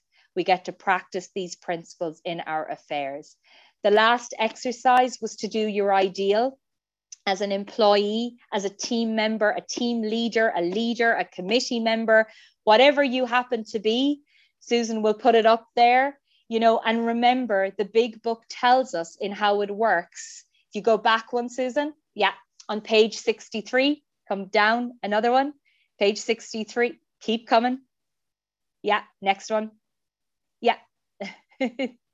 You're going the opposite, the wrong direction, I think. That's okay. There we go. Page 63, we had a new employer. So let's never forget that God is our employer. You know, I am here to do the work that God assigns me to do. That is my only job. So if you go to the next slide, um, Susan, just I just wanted to show. So guys, I just wanted to highlight again, like I said, there are huge amounts you can do here. There's many podcasts on these chapters. Check them out on all of your different platforms read and study the chapter, preferably with your sponsor, other recovered members, other groups. There's also a great workshop by Mark H. and Dave F., who are two AA people who talk through the principles from these chapters. And if you go down to the next slide, uh, Susan. And these are all of the principles out of these chapters. There's actually three slides on them. Um, which I don't know, Susan, if we want to share this in the chat, I'm happy for that to be done or if it can be sent out. But for anybody that wants this, this is also, if you just um, Google Mark H and Dave S recovery workshop, you will find all of this. So as I said, we could spend, thanks, Susan. Um, you can unshare if you want. We could spend, I mean, guys weeks. As i know my poor sponsees on this call they know we do this a, a, week at a time and, and we get into it. I am passionate about it. I love love love these chapters. They are the ones i go back to again and again and again. I direct my sponsees to them. I read them myself. You know, I am certainly progress, not perfection on them. Let me tell you, far from anything real progress, baby steps a lot of the time. But I would encourage you all, I would have loved to have had more time to get into the ideals and hear all of you share. Really do it. It it's just such a worthwhile, you know, um, exercise. Invite God in, light a little candle, ask God what the ideal is, you know, make it intimate, make it fun. you know, put on some music in the background, you know, and go one at a time. It doesn't have to be all done at once. And, you know, if you take away nothing from this, you know, be a little bit more patient, kind, and tolerant to those in your life. Say something nice to your partner this evening. You know, don't criticize his random blue shirt that mightn't go with the green, um, you know, sweatshirt underneath it or whatever. And uh, yeah, you know, just do it, you know, make the most of it. Everything is in here. There's nothing that isn't in here that you can't get. So read the chapters and I hope you get as much enjoyment out of them as I do. So Susan, I'll hand back to you. Thank you, everybody.